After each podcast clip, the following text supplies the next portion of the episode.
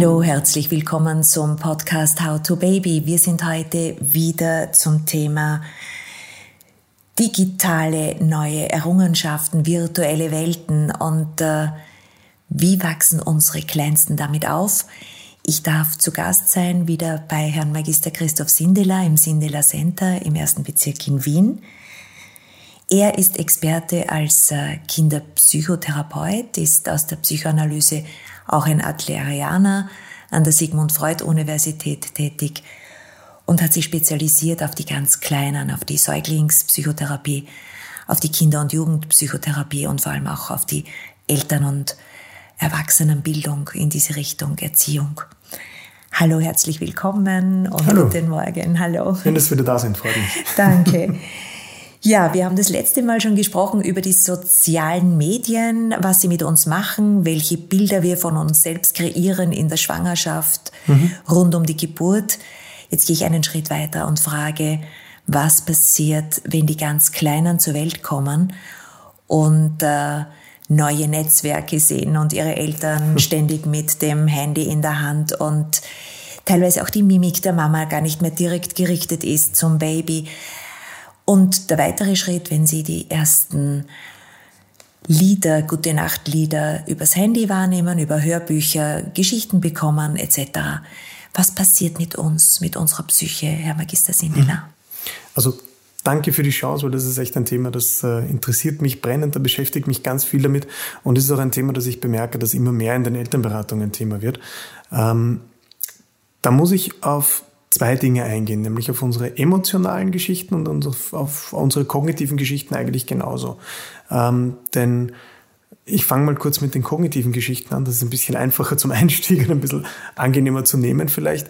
Ähm, wenn wir uns überlegen, dass unsere Welt einfach nicht nur virtuell, sondern auch unglaublich visuell geworden ist. Und wie Sie richtig gesagt haben, die äh, Einschlafgeschichten und die ähm, Schlafgesänge und so weiter kommen immer mehr aus äh, Handy, Tablet, Alexa und so weiter und immer weniger aus den Mündern der Mütter und Väter, ähm, wenn auch es Bewegungen gibt, die da ganz klar auch dagegen stehen. Äh, was gut ist, denn wenn wir uns ähm, im Bereich der, der basalen Hirnstrukturen bewegen. Also es gibt neun basale Hirnstrukturen, mit denen wir, ich möchte jetzt nicht zu lange in den Exkurs gehen, äh, es gibt neun basale Hirnstrukturen, mit denen wir kognitiv eigentlich alles machen, was wir machen. Also alle äh, Aufnahme, alle Reize verarbeiten etc. Und da gibt es eine Schiene, die mittlerweile immer mehr zurücksteht. Und das sehen wir ähm, bei unseren Sindeler-Trainerinnen und Sindeler-Trainern, die sich eigentlich um, um Lernprobleme kümmern, äh, sehen wir das immer stärker in den letzten, schon in den letzten 15 Jahren, ähm, dass die auditive Schiene, also alles, was wir hören und mit unserer Verarbeitung übers Gehörte funktioniert, immer mehr abnimmt. Wir werden immer schlechter drinnen. Also es gibt etwas, das heißt auditive Figur-Grunddifferenzierung. Das ist die super Basis des Ganzen. Das heißt, äh, dass ich etwas aus dem Hintergrund wahrnehme. Wenn man sich das vorstellt bei einem Baby, äh, das erste, was es schon intrauterin macht, ist die Stimme der Mutter vom Rest zu unterscheiden. Ähm, das ist auditive Figur-Grunddifferenzierung. Also wenn ich etwas aus dem Hintergrund heraushöre. Und das wird immer schlechter. Also diese Fähigkeit haben wir immer weniger. Es gibt mittlerweile, und das ist ähm, auch jetzt schon wieder her, und in unseren schnellen Zeiten ist das ja fast schon wieder veraltet, äh, das ist jetzt relativ genau zwei Jahre her, im November 2018, ähm, gibt es auch eine Studie dazu, vielleicht kann man das irgendwo dann auch ähm, hinterlegen, das ist super zu lesen, ähm, wo es darum geht, da haben echt über 90 Prozent der damals untersuchten Kinder, und das waren doch fast 200, äh, über 90 Prozent der Kinder haben Probleme dort. Das heißt im basalsten Punkt der auditiven Wahrnehmung. Und das heißt, wenn ich mir das vorstelle wie ein Haus, wackelt es da bereits im Fundament. Das heißt, alles, was ich da aufbaue, auch schon im Differenzieren, das ist das feine Heraushören von Lauten. Also wenn ich mit Ihnen rede und sage, passen Sie bitte besonders gut auf, passen Sie bitte besonders gut auf, passen Sie bitte besonders gut, jetzt passen Sie bitte besonders gut auf. Keine Sorge, ich meine es nicht böse mit Ihnen, ich wollte es Ihnen nur zeigen. Ich sage immer dasselbe, es heißt aber ganz was anderes. Genau. Und wenn ich ein Problem habe, das zu differenzieren, dann nehme ich nur Extreme wahr. Und dann bin ich das Kind, das immer angeschrien wird, bis es reagiert. Und das stimmt auch tatsächlich. Also meine Wahrnehmung stimmt dann auch. Ich muss immer angeschrien werden. Und die Eltern haben das Gefühl, boah, ich muss den oder die immer voll anschreien, bis er, sie mal, bis er oder sie mal reagiert. Und das Kind hat immer das Gefühl, immer ich werde voll angeschrien. Beides ist richtig und keiner kann was dafür. Und das ist etwas, wo ich eine Awareness dafür schaffen möchte, dass er deswegen, dass er damit zu tun, dass unsere Welt immer visueller wird und schon intrauterin wir weniger mit den Babys reden, sprechen, aber sie auch immer weniger Kommunikation untereinander wahrnehmen. Also da geht es gar nicht nur um die Ansprache mit dem Kind an sich, sondern dass einfach rundherum unsere Welt weniger auditiv wird. Wir schreiben eher miteinander, als dass wir ein Gespräch führen. Wir singen kaum miteinander. Wir streiten sogar ruhiger, weil man ja ruhig sein muss beim Streiten. Ja, also immer reflektierter im Streit, immer weniger im Auditiven, immer äh, mehr im Visuellen. Wir schauen fern, aber dann vielleicht mit Kopfhörern, dass es keinen stört. Wir beobachten es auch bei uns selber. Es fällt uns immer schwieriger, immer schwerer, uns zu konzentrieren, wenn Umgebungsgeräusche da sind. Also wir gehen immer, wir haben unser eigenes Arbeitszimmer. Jetzt äh, in, in Corona Times ist Homeoffice. Homeoffice, ja, Corona Times Homeoffice. Äh, wir bekommen ja sogar vom Bildungsminister gesagt, dass es gescheit wäre, für jedes Kind einen eigenen ähm, abgetrennten Arbeitsplatz zu haben, wo er sie in Ruhe arbeiten kann. Das ist wahrscheinlich bei den meisten von uns nicht möglich, wenn sie nicht in Schlössern oder großen Palais wohnen. Ähm, aber es ist tatsächlich für diese Kinder mittlerweile unglaublich ablenkend, wenn daneben Geräusche sind. Und das ist schon nur der vorbeifahrende Bus, der manchmal ablenkt. Und das ist genau deswegen, weil wir auf der auditiven Seite viel zu wenig Förderung frühkindlich und schon intrauterin haben. Aber jetzt meine ich nicht die bewusste Förderung, sondern ich meine, dass einfach unsere Welt rundherum viel weniger auditiv geworden ist. Das ist etwas, das sollten wir im Hinterkopf haben. Das heißt, mehr miteinander reden, laut sein, zulassen, dass es laut ist. Also wo gibt's noch diese, ich denke jetzt an, an die sizilianischen an die, äh, Familien. Sizilianische Familie. Ich habe, ich habe jetzt an eine sehr amerikanische Familie, die Familie Griswold aus diesen Weihnachtsfilmen gedacht, ja, wo dann immer so 20 Leute gut. an einem Tisch sitzen ja. zu Weihnachten und miteinander über alles reden. Keiner versteht eigentlich irgendwas. Aber es ist ständig total laut und die Kinder waren gezwungen dazu, herausfiltern zu, zu müssen, ja. was ich denn hören will. Das gibt's nicht mehr. Oder es gibt's nur ganz wenig viel weniger. Es wird einerseits sehr, sehr laut, ja. äh, weil wir nicht mal mehr in Ruhe einkaufen gehen können, ohne irgendwie zwangsbeglückt zu werden mit diversen Musik. Äh, Unarten und äh, Ansagen. Es ist permanente Information. Äh, wir können es auch sehr schlecht äh, sondieren. Mhm. Wir sind überinformiert, werden dadurch meines Erachtens noch immer dümmer. Mhm. Aber jetzt gehe ich wieder zurück zu den Babys. Äh, ich habe in unserer Arbeit nämlich auch mit äh, vor allem psychologischen Fällen zu tun gehabt und äh, depressive sechs, sieben Monate alte Babys schon erlebt. Mhm die wir dann zu betreuen begonnen haben. Und äh, depressiv deshalb, weil die Mami nicht mehr kommuniziert. Ja. Weil kein Augenkontakt mehr ist, der Blickkontakt, die Kinder verarmen emotional. Mhm. Ich gehe jetzt noch einen Schritt weiter. Eines der, der schrecklichsten Bilder ist für mich, wenn die Mütter teilweise die Screens bereits auf der Stirn haben und beim Wickeln dem Kind visuelle Reize geben. Mhm. Was passiert da in der Psyche? Mhm. Also ähm, die, das, das Riesenproblem ist, und das sehe ich auch so, dass ich möchte jetzt gar nicht so die, die Mütter rausstreichen, sondern ich sage es jetzt mal ganz hart psychologisch, das Primärobjekt. ja, also cool. der, der, oder die oder was auch immer ja. als erstes da ist. Mhm. Ja, ähm, der oder die hat eine unglaublich wichtige Funktion. Ja, das ist das Erste, das ein Kind wahrnimmt, wenn es in diese Welt kommt. Das heißt, das ist das ist mein, mein allererstes Konstrukt, das ich von dieser Welt bekomme. Wie geht diese Welt mit mir um? In was für eine Welt komme ich da rein? Also ich versuche mich jetzt so in die, in die Babyposition zu bringen. Ja? Ähm, nimmt mich diese Welt mit offenen Armen, offenen Augen und offener Stimme auf? Oder bin ich der, auch wenn es gar nicht tatsächlich emotional so ist, oder bin ich dieser Welt ziemlich wurscht? Denn sie beachtet mich nicht. Bin ich da, aber keiner schaut mich an? Bin ich da und keiner redet mit mir? Bin ich da und werde schon abgelenkt von einem Screen, anstatt die Augen meiner Mutter oder meines Vaters wahrzunehmen. Also dieses Gefühl, das das transportiert, dieses, diese Metabotschaft. Mhm. Ja, also was steht drunter unter dem, was wir tun, unter unserem Handeln? Das ist ja eigentlich, das ist uns, das wollen wir nicht. Das ist mir durchaus bewusst. Ja. 99,9 äh, periodisch Prozent der Eltern wollen nichts Schlechtes ihren Kindern. Das ist nie absichtlich. Aber was machen wir da eigentlich? Und dessen müssen wir uns bewusst sein. Wir zeigen den Kindern, dass diese Welt, in die sie hineingeboren ist, eigentlich nicht so ein großes Interesse an ihnen hat. Und das ist ein Riesenproblem. Das ist sehr traurig. Also die Handlung ja. ist das Problem. Natürlich wollen wir das nicht und natürlich spüren wir das nicht und wir freuen uns ja drüber. Ja?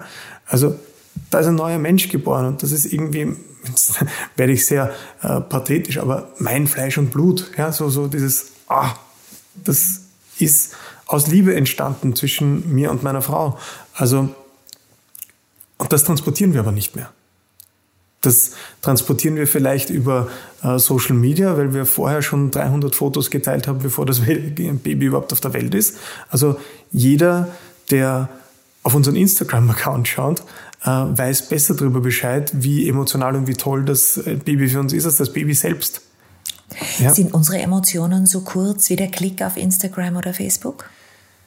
Wir haben vorher ganz kurz darüber geredet, dass, dass ähm, dieser, dieser Klick auf Instagram, Facebook, was auch immer auf eine Plattform äh, da erscheinen mag oder da sein mag, wenn das ausgestrahlt wird, das geht ja so schnell. Also TikTok etc., keine Ahnung. Ähm, die sind wie ein Verliebtsein. Das ist ein erster Eindruck. Und es ist immer ein, ein Schmetterlinge im Bauch-Eindruck.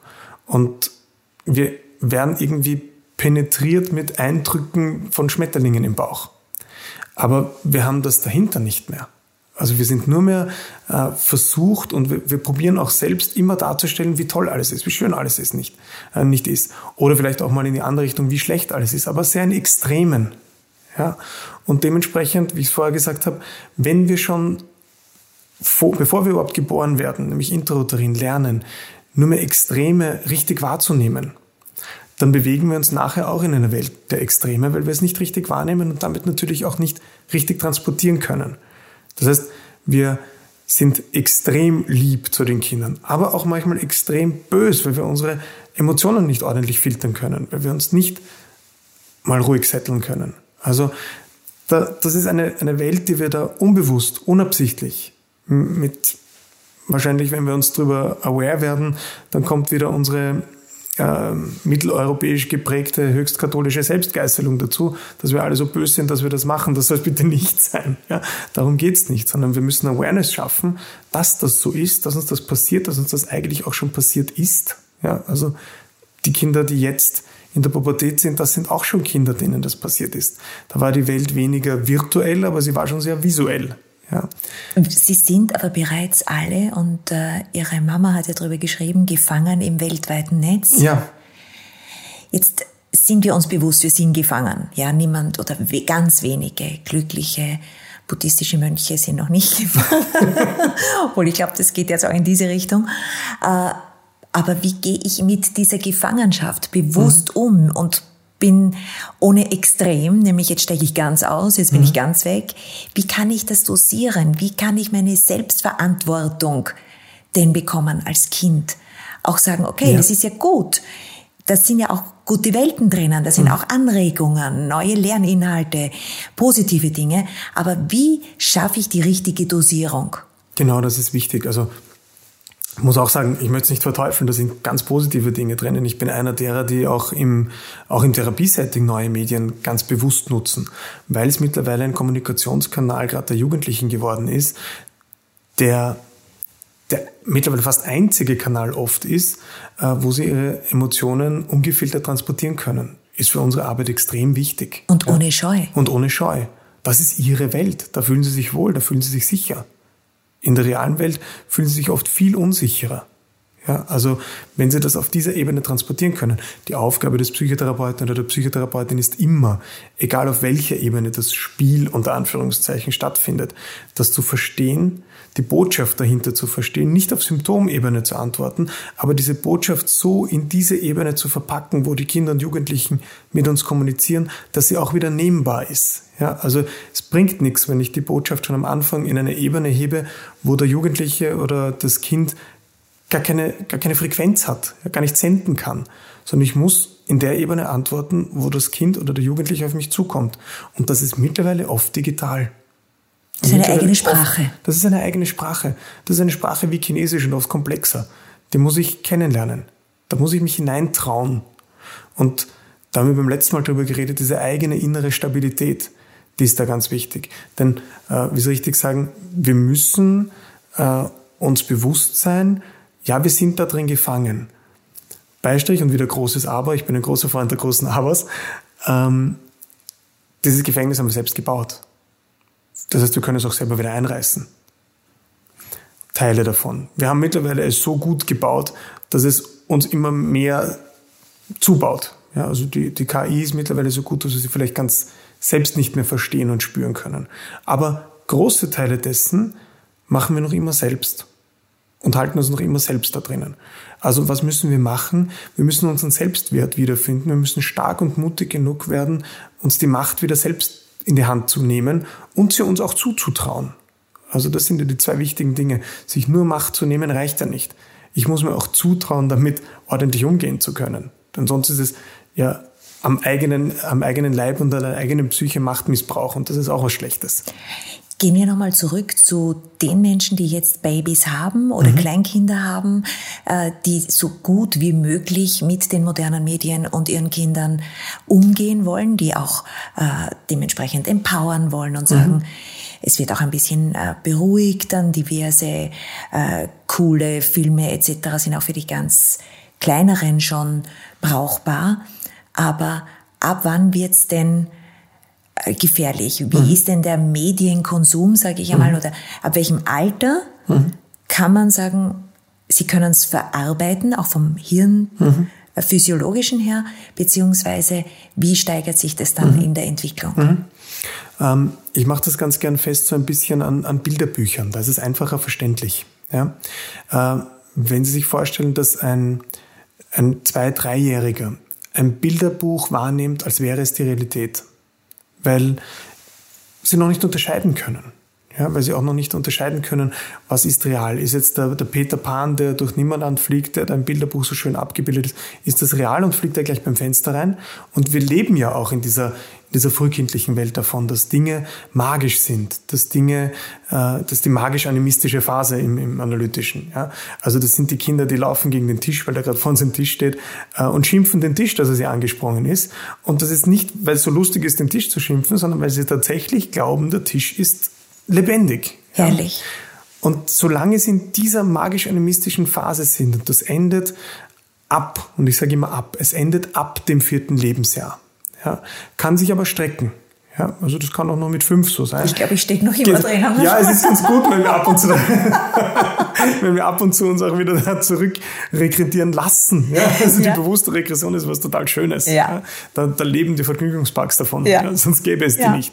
Ähm, aber wir können es ja noch bewusst wahrnehmen, dass das Gute. Die Kinder können es nicht wahrnehmen, dass sie da drinnen sind. Und solange sie in dieser magisch-animistischen Phase drinnen sind, sage ich immer, müssen sie, und das ist einfach unsere Aufgabe als Eltern, zumindest sehr engmaschig begleitet sein. Ich möchte jetzt gar nicht sagen, ab zweieinhalb dürfen Sie das erste Mal einen Film schauen. Bevor eineinhalb dürfen Sie keine CD hören. CD, oh Gott, ja, das gibt's ja gar nicht mehr. Aber kein, kein, kein, kein Audible-Buch hören oder so, ja.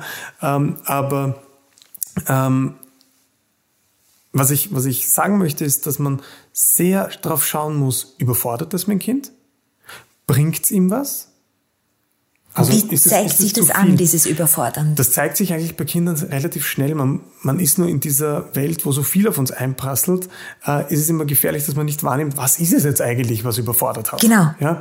Also ähm, das ist so ein bisschen wie bei der, die, noch, die es noch immer gibt, bei der Millionen schon ein bisschen ein Ausschlussverfahren. Ja? Mhm. Das heißt, Gibt es jetzt einen Stück. Lotto-Millionär jetzt ganz Na bitte, ja, stimmt, genau. Zufall Gratulation nach, äh, wo auch immer, Niederösterreich, Oberösterreich. Ober. Äh, Oberösterreich, na bitte. Beim zweiten Mal schon getroffen. neun, neun Optionen hätte ich gehabt. Ähm, aber da so ein bisschen nach Ausschlussverfahren runterfahren, was ich meinem Kind gerade zutraue und schauen, wann ändert sich was. Ja, also wenn ich zum Beispiel äh, jetzt die, das, ähm, den Leo-Lastwagen einmal weniger in der Woche bringe oder vielleicht nur eine halbe Folge oder so oder vielleicht auch nur als Bilderbuch. Ändert sich dann was oder nicht? In welche Richtung ändert sich was?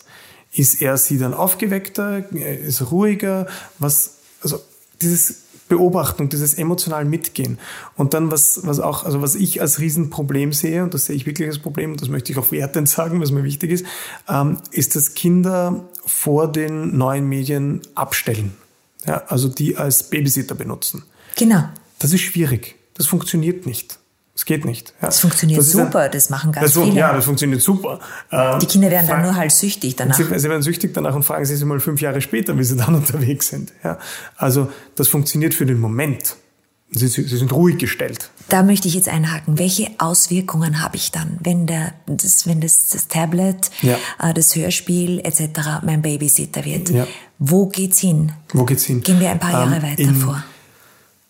Ich, ich möchte kein, ich möchte kein, äh, kein furchtbar dunkles Bild zeichnen. Ja, aber wo geht's hin? Wir nehmen schon wahr. Es gibt äh, viel mehr Kinder, die sich schlechter konzentrieren können. Es gibt viel mehr Kinder mit äh, Bindungsstörungen, ja, also mit, mit äh, emotionalen Störungen, wenn es darum geht, in Beziehung zu gehen, wenn es darum geht. Oft sind die auch oberflächlich sehr gut angepasst. Also wenn es in Gruppen ist, wenn es im Freundeskreis ist, Kindergarten. Haben, die, haben die immer viele Freunde, das ist alles okay. Aber wenn es darum geht, in diese tiefen Beziehungen einzusteigen, tun sich ihre schwer. Also das ist dann wirklich schwierig, weil sie zu wenig Beziehungsstruktur gehabt haben, beziehungsweise diese frühkindliche Beziehungsstruktur, die sie gelernt haben, eigentlich die war, hm, wenn ich anstrengend bin, dann komme ich vor das Tablet, vor den Fernseher, vor den Gameboy, vor den äh, Switch, was auch immer, äh, vor das Handy vor den Toni, damit wir alle mit hineinnehmen, alle mal anpatzen. Aber ich werde ähm, abgelenkt. Ich werde abgelenkt. Ja? Also eigentlich ist bei Kindern, und das ist ja das, das große geflügelte Wort, Kinder, die Probleme machen, haben Probleme. Darum geht's. Und ich muss das wahrnehmen und ich muss die Kinder dort abholen. Es bringt nichts, sie irgendwo hinzustellen. Es ist ich möchte aber jetzt auch nicht sagen, es ist das äh, Böseste und das Teuflischste, um wieder im katholischen Diktus zu bleiben, wo wir vorher waren, Verzeihung mhm. dafür, ähm, die, die Kinder einmal vors Handy zu setzen oder einmal vor den Fernseher zu setzen, weil es notwendig ist gerade. Ja. Also wir strugglen ja in unserem, in unserem äh, Elternleben herum. Das passiert manchmal. Wir müssen uns nur bewusst sein, wir dürfen uns auch erlauben zu strugglen und das ist, glaube ich, wichtig. Ja. Also da eben nicht in die Selbstgeißelung zu verfallen, sondern sagen, ja, heute ist ein anstrengender Tag. Da gibt's halt heute mal Fertigpizza und eine halbe Stunde mehr Fernschauen. Das ist so, weil ich es heute halt nicht zusammengebracht habe. Es ist nichts Böses. Aber ich bin mir okay. bewusst. Aber ich bin mir bewusst, ja. dass das so ist. Und ich kann es morgen besser machen oder anders machen oder wie auch immer machen. Aber ich muss wissen, das ist nicht die Allgemeinlösung.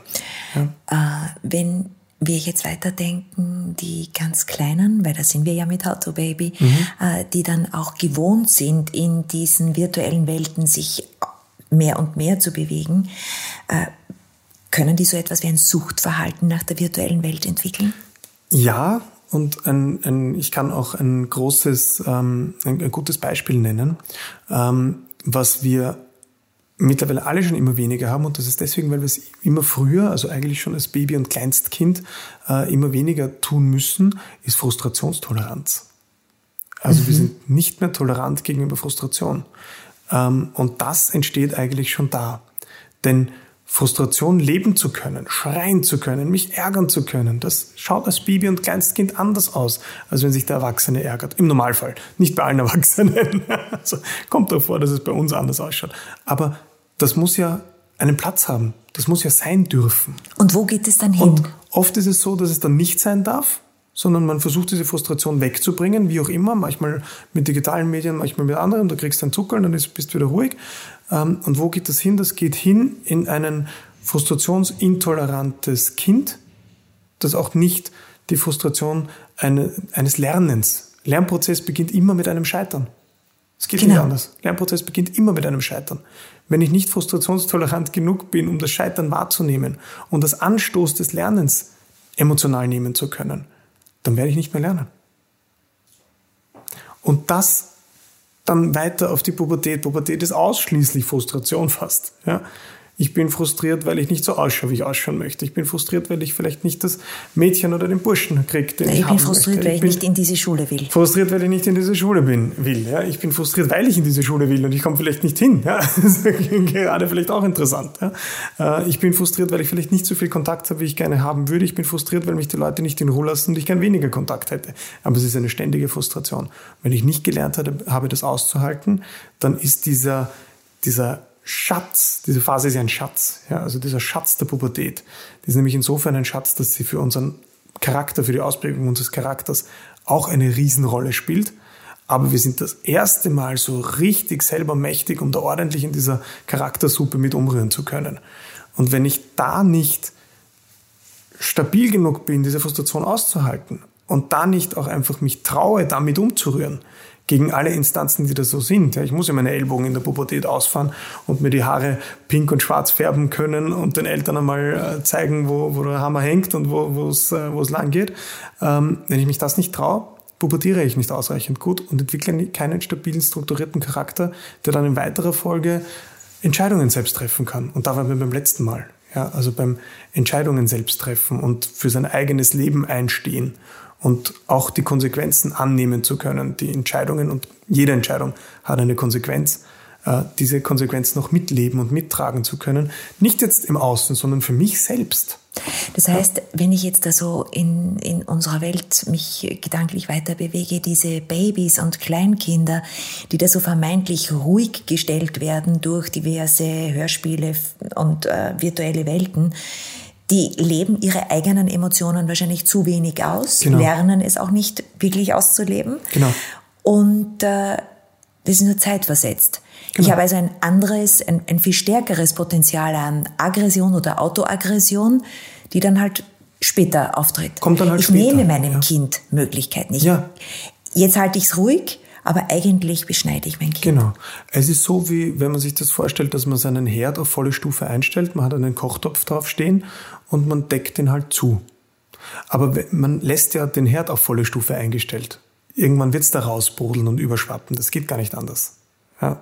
Wenn man dann vielleicht noch was drinnen hat, brennt das sogar an und irgendwann ist der Topf kaputt. Das ist das Letzte, was wir wollen. und ja. es kommt ein Feuer. Also das, das ist das Schlimmste, was passieren kann. Ja, okay. Aber ähm, ich möchte jetzt auch kein Bild von der, von, wie gesagt, kein unglaubliches Schwarzmalen machen, sondern es ist ja so, dass diese, gerade die neuen Medien auch ein unglaubliches Potenzial bieten. Ja, also es bietet vielleicht Dinge, die früher nie möglich gewesen wären. Wenn ich jetzt zum Beispiel dran denke, eben an, äh, ich war vorher bei den Toni-Figuren. Ja, also dass ich diese magisch-animistische Welt auch so ausnutzen kann, um da, und da bin ich jetzt wieder ein bisschen der Elternberater hier, ähm, es ist für die Eltern, wenn sie sich trauen, mit einem großen Wenn sie sich trauen, viel einfacher in die Welt der Kinder einzusteigen als früher. Denn ich kann ja mich hinsetzen, da mitmachen.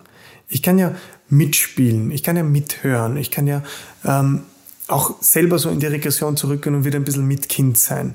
Das tut dem Kind ja gut. Und dem Dann sich begleitet und in dieser Welt und den Erwachsenen und uns allen überhaupt. Ja. Also ein bisschen Kind sein dürfen und können und sich das erlauben, ist ja was ganz Gesundes. Und das ist, glaube ich, wichtig zu sagen, ähm, traut euch, mit euren Kindern Kind zu sein. Aber bietet ihnen den Anker. Also ich habe da immer so, ähm, das ist jetzt eigentlich mein, mein, mein Kinder- und Jugendlichen-Therapiebild, das ich immer so habe. Es bringt nichts, wenn ein Kind unten im Brunnen sitzt, bringt es nichts, ein Seil runterzuschmeißen und zu sagen, kletter dran rauf. Es wird es nicht können. Es bringt aber auch nichts, einfach kopfüber da hinunter zu springen, weil dann sitzen wir beide unten. Aber was was bringt, ist oben ein Seil anzubinden und sich selber ein Seil anzubinden und dann runter zu hüpfen. Schönes Bild. Denn dann ist man mit unten und kann unten mitgestalten und man kann aber gemeinsam an diesem Seil hinaufkraxeln. Und zeigen, wie man hinaufkraxelt. Und zeigen, wie man hinaufkraxelt. Ein wunderschönes Bild, äh, lieber Herr Magister Sindela, im Brunnen gemeinsam mit dem Seil und so sollte man sich auch durch die virtuellen Welten gemeinsam mit den Kindern äh, bewegen, schwingen, schwimmen, egal wie. Mhm. Ich sage danke für unser heutiges Gespräch. Ich danke. Freue mich auf äh, einen nächsten Podcast äh, zu How to Baby. Und euch sage ich alles, alles Liebe. Geht ganz bewusst mit den digitalen Medien um, hört viel Podcasts, das beruhigt, regt an und erzählt, redet, lacht mit euren Kleinsten. Alles Gute, bleibt gesund. Eure Petra. Baba.